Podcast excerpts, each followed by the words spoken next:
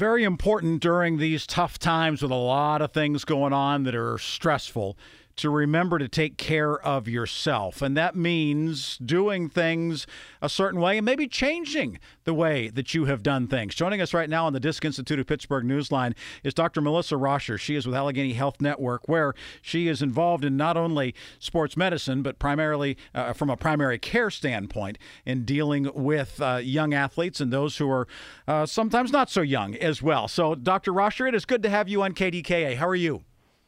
It's good to be here. I'm doing great. Thank you. Let's be completely honest. I mean, those of us who are in our 50s, we're not 19 anymore. So things get sore and things, you know, sometimes break and sometimes need to be attended to. And we appreciate having people like you to say, hey, wait a second. Maybe if you did something a little bit differently, it would make a difference. And the recent study that I want to talk to you about is talking about the, the difference that it can make in terms of doing some level of muscle strengthening, some level of weightlifting, and the difference that that can make in terms of longevity of life. Give us an idea what this is talking about. Right. So this study uh, just came out last month. It's basically a, a compilation of studies, a meta-analysis, where they've looked back at a bunch of individual studies and tried to kind of compile that data and say, you know, what do we learn from putting all of this together? Um, so we've we've known that um, resistance training is really important for bone health, preventing, you know, osteoporosis fractures, uh, particularly post-menopause. But um, but what this study looked at is actually what effect does this training have on other medical conditions. And so they've they actually looked at heart disease, um, cancers, diabetes, and then just overall mortality and death, um, and found that a certain amount of of this resistance training can actually decrease your risk of all of those conditions that I mentioned. And um, the the other thing, you know, that's that's great about this, they actually looked at how much how much should we do uh, for some of these conditions, mm-hmm. as as opposed to just go and lift all the weights you can. What's really going to be the most benefit to people? And so the sweet spot seems to be 30 to 60 minutes of resistance exercise a week.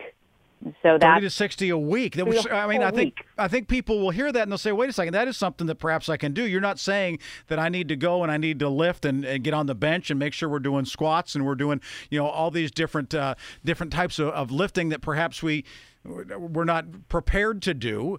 Um, but why is it different? Why does resistance training make a difference compared to just getting on a treadmill or getting on the bike? I mean, everybody talks about cardio that you need to get out and walk and run and do those sorts of. What's the difference? Why why does resistance training matter? Well, and so, you know, the study itself doesn't specifically address that. Um, but one of the, you know, one of the important things about resistance training it is building muscular strength. Muscles are where we store a lot of our, um, you know, our good sugars and fats to make energy for us mm-hmm. uh, for all activity. Um, it's strengthening your bones. Um, we know that people who have who have hip fractures may be at risk for uh, earlier death.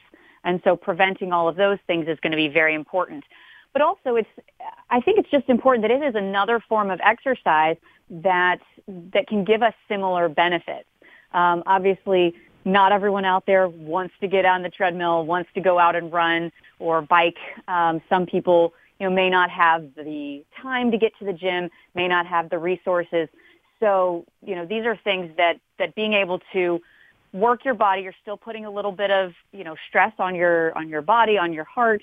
Um, you're, you're working your whole system, but not necessarily in, it doesn't have to be, you know, cardio, running all the time, like like some people assume we have to do for heart health. We also can look at this in a different way. That I mean, if you if you take the the purest form of resistance training, I mean, you can use your body as the weight. I mean, doing push-ups is a form of resistance training, right? I mean, getting bands and doing band work that you you, you mm-hmm. snap to a door and you pull back on those. It gives you resistance training just eh, maybe in a different way than actually lifting a barbell or pushing a dumbbell, right?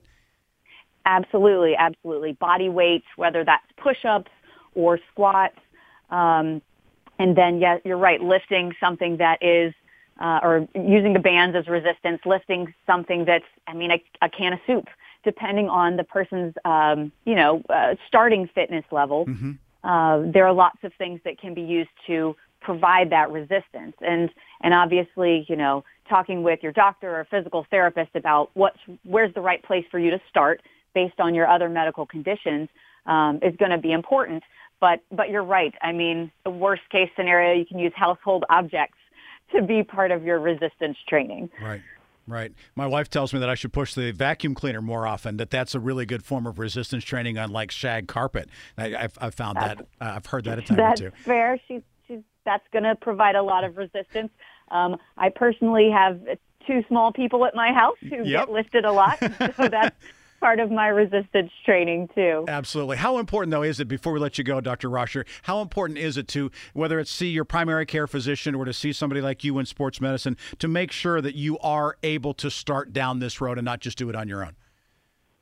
Right. So it's it's going to be very important with any exercise program to have talked to a medical professional. Um, a lot of times, you know, the primary care doctor can can make sure that you're not doing things that are going to be too strenuous on your heart or um, you know, if, if you have other, uh, you know, abdominal issues, mm-hmm. certainly any recent surgeries.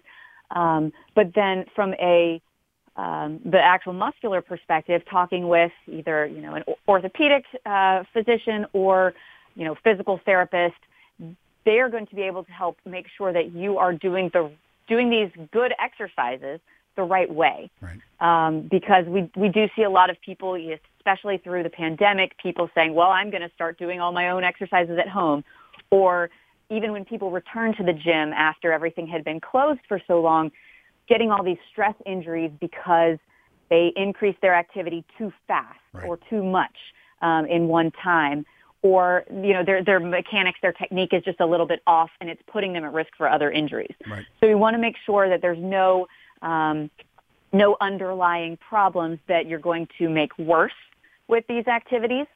Um, and then just making sure you're using good techniques so we're getting the most bang for our buck uh, when, they, when you exercise. Really good stuff. Dr. Melissa Roscher joining us here. Again, she's in sports medicine primary care at uh, Allegheny Health Network talking to us about the significant attributes of doing some level of resistance training, strength training, and the difference that it can make in your life. Doctor, thank you very much for being here.